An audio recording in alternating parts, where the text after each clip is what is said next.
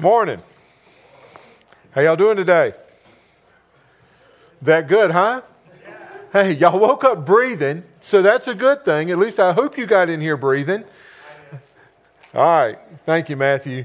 Hebrews 10. Turn to Hebrews 10 is where we're going to launch out of this morning. Hebrews chapter 10. And, you know, we've been talking for several weeks about putting the pieces together. And the, the first few weeks we talked about grace and understanding what grace is and how that applies to our life and um, how we need to really recognize what God did for us. And so, and then for two or three weeks we talked about salvation and about even more in depth about what he did for us and what we needed to do to accept that. And so today we're moving into um, putting the pieces together, and I'm calling today 101. You know, because this is where you need to start. You found out about grace. Hopefully, you've accepted Christ. Now, what do you do with it? And I think the very first thing that you have to figure out in our Christian walk is in Hebrews chapter 10. We'll start in verse 23. Is church. What is church? You know, and, and we did a whole series on We Are the Church, and we kind of defined what that means.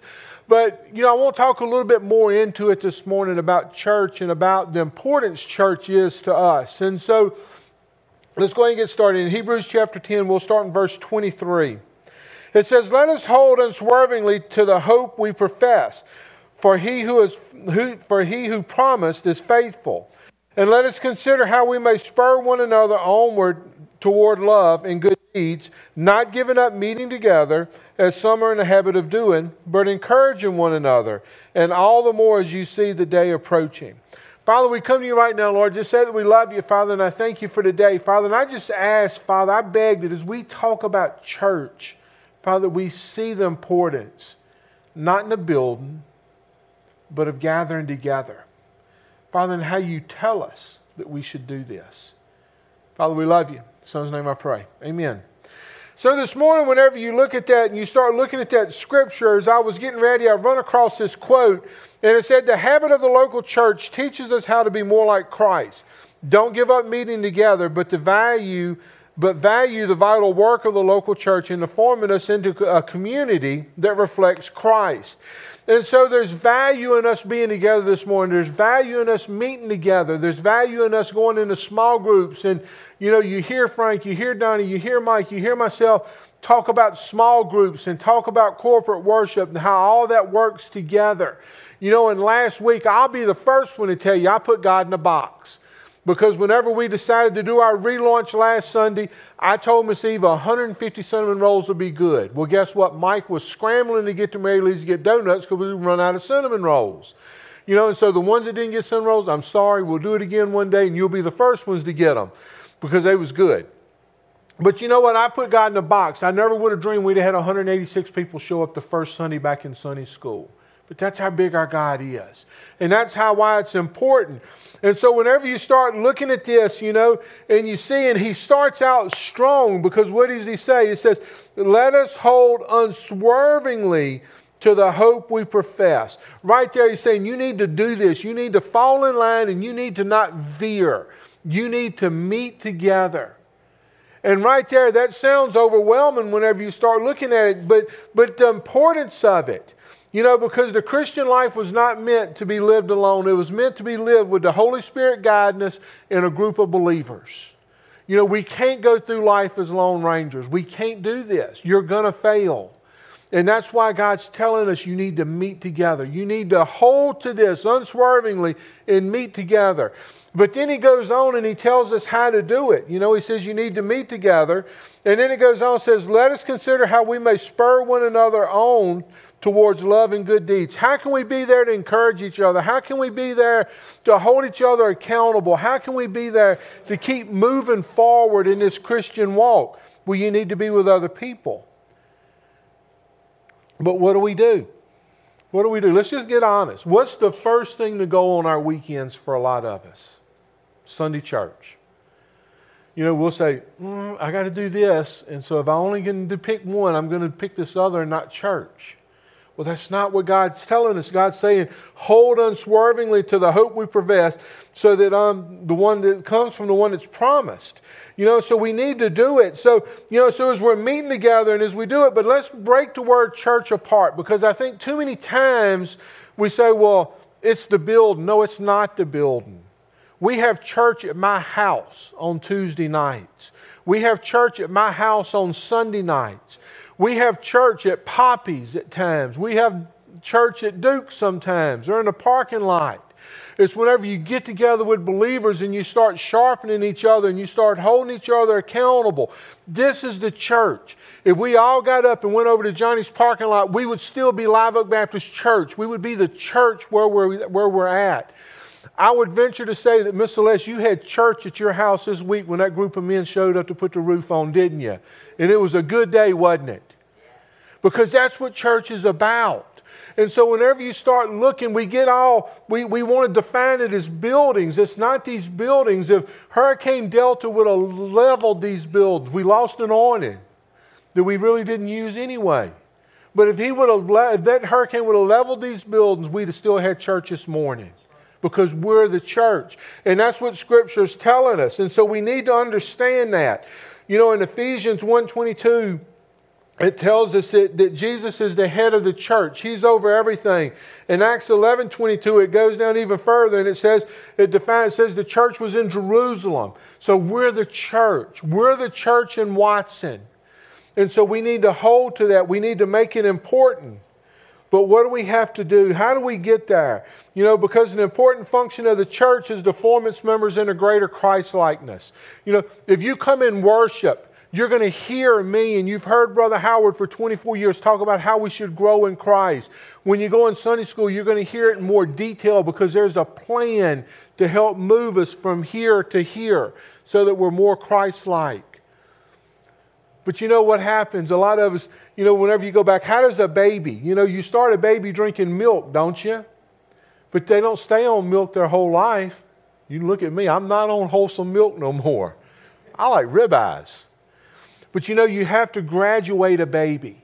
You know, you start them, and it's been a long time since I had a baby, but you start them on milk or formula, you know, and then you kind of go to a little bit softer foods, and then the foods start getting firmer, and then the foods start transitioning, you know. And so, but if you left them on milk their whole life, they would always be a baby. Well, in our walk with God, we have to grow because He wants us more like Him. So we have to graduate and we have to progress. And how do we do it? We come in worship. This should be our entryway into it. We come in here and we hear the gospel, we hear what he's doing, and then we should be moving into small groups. Because in small groups, that's where the accountability takes place, and that's where you know you start holding people to, to what they need to do and how we need to live. And they start learning more about God and they start learning more about what He can do for us. And so you have to do that. You know, years ago, I was sitting in a meeting with um, a, a real good friend of mine that passed away several months ago. And we was in a planning meeting, and I think Frank might have been in this meeting. And it was a late night, and we was getting ready for a thing that we used to do at Amen called Judgment House or The Choice. And so we was in a planning meeting, and so I'd missed supper, and my wife, being the magnificent wife that she is, had went to Lone Star with her family, and they so they dropped me off a ribeye at the meeting. And so I'm eating that ribeye like no tomorrow in front of everybody while we're meeting. Well, Bobby looks at me and he says, Johnny, he said, that's just plumb mean. I said, what are you talking about? He said, my wife's got me on a juice cleanse. I said, that's your fault. And he said, well, I, I can't eat that. And so I just cut a piece and put it on the fork. And I said, here, just suck the juice out of it. You know, he didn't like that. But you know what? Because you don't get the same thing. Think about it. You can suck the juice out of a steak, but you don't get the same flavors when you chew it up and swallow it. And it's the same way with God's Word. It's the same way with our Christian life. Too many times we limit our life because we come in and we get just enough. We get our card stamped. We'll, we'll pray and we'll accept Him and we'll walk into those waters, and we're going to talk about that in a minute. We might get baptized, but then that's where our walk ends. We give it a half effort when it comes to worship, to coming to worship. We give it a half effort if we choose to go to small groups, to Sunday school or grow groups or stuff like that. We never really experience God. You know, I can tell you today, as a 52 year old man, I'm experienced God in a way that I never thought I'd experience when I was 15 or 16 years old when I accepted Him. I've seen things I never thought I would see. But if I would have just kept drinking milk, and sucking the juice off that steak bite, not chewing it up, I wouldn't be where I'm at today. And so when you think about your life, you know, what are you doing? How are you living for God? And, and that's what's important. You know, I, I texted a few people, and I, am going to just read you some of their responses. This, this is, you've heard of Barna Group? This is the Morgan Group. My question was, what is church to you? So here's some of our responses. The accountability, encouragement, fellowship, and disciple based teaching in a local church home helps the spiritual growth and mature the believer to resist the devil's distractions. That's one person. A different person, referencing the scripture that I just read, Hebrews 10 25. He said that we exhort each other through our testimony, love, compassion, passion for the word, and the presence in order to rebuild what life we have, the world is torn down, so that we may more effectively follow the Great Commission. Somebody else said the church helps others stay helps us stay focused on God and not on the issues that we may have. Somebody else said the church is our time for spiritual nourishment. Just as we need physical nourishment in order to grow physically, we have to be nourished spiritually in order to grow spiritually. Without nourishment, our spiritual life will suffer in the same way as our physical life without physical nourishment. I got another one said the church challenge us, challenges us to be best spiritually, to be our best spiritually, and embraces us and covers us with grace when we are weak. Another one says it important it is important because it keeps me connected spiritually. Without the church, I would be lost. Helps it helps me grow to have others that are growing with me, and they teach me how to continue to grow when I'm drifting or feeling unsure, and it keeps me connected and reassured. The church is like a safety net. When I fall, someone is always there to catch me and tell me that it's okay that the church and the church keeps me accountable. The church teaches me, feeds me, loves me, and basically keeps me on a path to want to know, grow, and go. I like how they incorporated our thing into it. That's bonus points. It's like the little pocket tool that does everything. He feeds me, teaches me, and helps me draw closer to Him. The Lord gives me the things I need to help others. And if I can't, it's a resource so I can get the answers. And then another one said, The church gives me perspective and examples on what it looks like to be a follower of Christ at the different stages of my life. And so, you know, that's just some of the, the church's response to what it looks like. But, you know, um, the church, a lot of times we paint these pretty pictures that the church really can't achieve.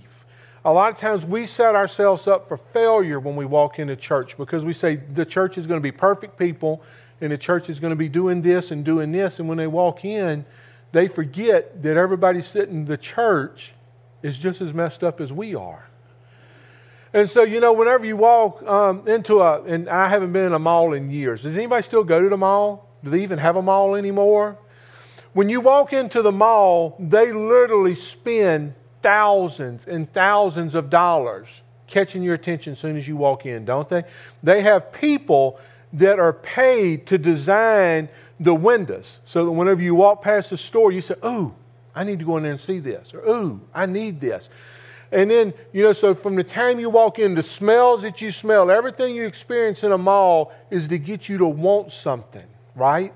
And get you to, to desire something that you don't need. Well, now it's like that on the internet because I don't go to the mall, but I'll flash open Amazon and it knows just what I'm looking for. Does, does anybody get kind of nervous whenever you look for something on Amazon and then when you get on Facebook or Instagram, it shows just what you just looked at? That's the government. And so, huh? That's Big Brother. Exactly. And so, you know, all of that is to entice you in to get you to want something. Well, it should be that way with our walk with God. We should want something more. When we walk in, why do we, and I know sometimes you walk in and say, hmm, but we really do. We'll walk these buildings and make sure things look certain ways so that when you walk in, you think, ooh, that's a pig pen. You know, we try to keep things picked up and clean. You know, there's a lot of yellow tape around right now because we got dirt work going on here and we got a hurricane went on over here. But we try to, to make it so you experience when you first walk in here. But that's, it should be that way in our lives, though. It shouldn't be about the buildings. We should be able to sit down. When me and Donnie sit down, we should want to be together. You know, we should want to spend time together.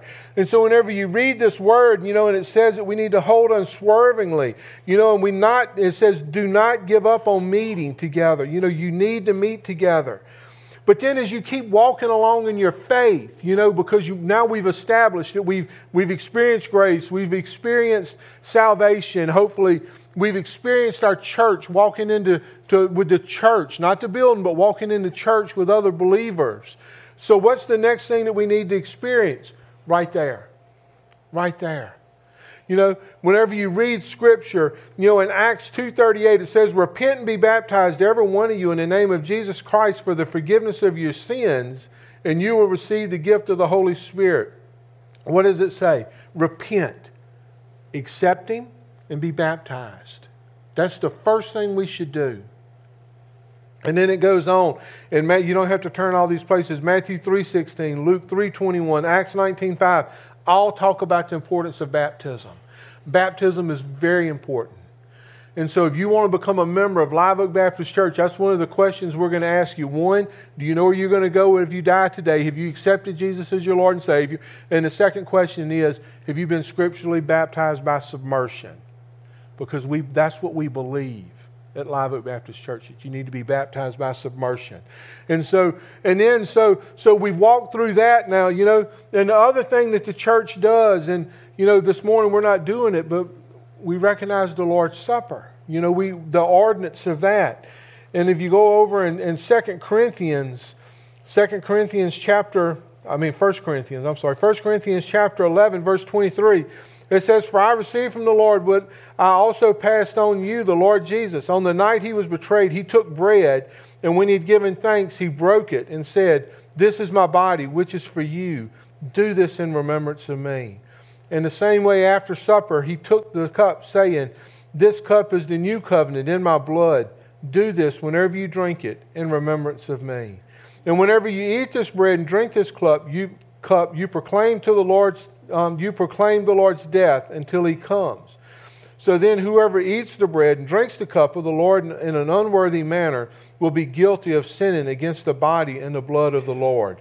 And so, you know, this we do this to remember what he's done for us. And so, you know, we've we've experienced grace, we've experienced salvation, we've experienced the church, we've experienced baptism. Now, this is the next part of the 101 of what we need to do of putting the pieces together. You know, and for a lot of times, I think we take this for granted when we do it. You know, some of us, we really don't hone in and say, you know something? God, I really do need you to forgive me. God, I really do need you to be the number one in my life. Because what does it say in Scripture? This isn't Johnny making this stuff up. What does it say? It says if we do it in an unworthy manner, we're sinning. But we're to do this until the day He comes back. We're to do this in remembrance of Him. We're to do this to remember what He did with His body. We're to do this to remember what He did with His blood for us. And so when we start looking at putting the pieces together and we start seeing that, what does it mean for us? What does it mean for Johnny Morgan to be able to grow and be that man of God that He's called me to be? And you might be sitting there this morning thinking, well, I, I don't want to be a minister. I didn't want to be a minister either. I didn't. And not all of us are going to be called to be pastors or ministers of education or ministers of worship or ministers of students. But there's some of us that are being called to be Sunday school teachers. There's some of us that are, be are being called to be children's workers and youth workers. There's some of us that are being called right now that we just need to have that gift of hospitality and cook meals for people. But how do we know what we're being called to do if we don't grow? How do we know what we're being called to do if we just keep sipping milk out of a sippy cup and we never taste that ribeye? Because that's what God's calling us. He wants us to be more like Him. He tells us, imitate me as I imitate Christ. Paul's telling us that we need to imitate Christ. Are we imitating? Are we coasting? Father, we come to you right now, Lord. Just say that we love you, Father, and I thank you for today. Father, I thank you for your word, Father, and I thank you how you tell us. Father, you command us to hold unswervingly to meeting together. Father, that we need to meet together. We need to make it a priority. Father, not to come to a church building. Father, but to be part of a group. Father, to live life with you and with other people. Father, sharpening each other, holding each other accountable, pushing each other to be more like you. Father, there might be some in here this morning, Father, that's never asked you to become the Lord of their life. And Father, today's that day. Father, today is the day that we need to ask you for forgiveness and we need to ask you to become the Lord of our life. Father, there might be some in here today, Father, that's hearing this, Father, and they've never, Father, been obedient in baptism. Father, and they know today is the day that they need to step out and say, I, I need to follow that. I need to do this because I love Him. And I want the whole world to know that I'm a different person. Father, there might be some that needs to make Live Oak Baptist their home. Father, they want to be part of a church that's not afraid to be the hands and feet of Jesus. Father, we love you. Father, we love you. Father, just be obedient to what you're calling today. In Son's name I pray. Amen.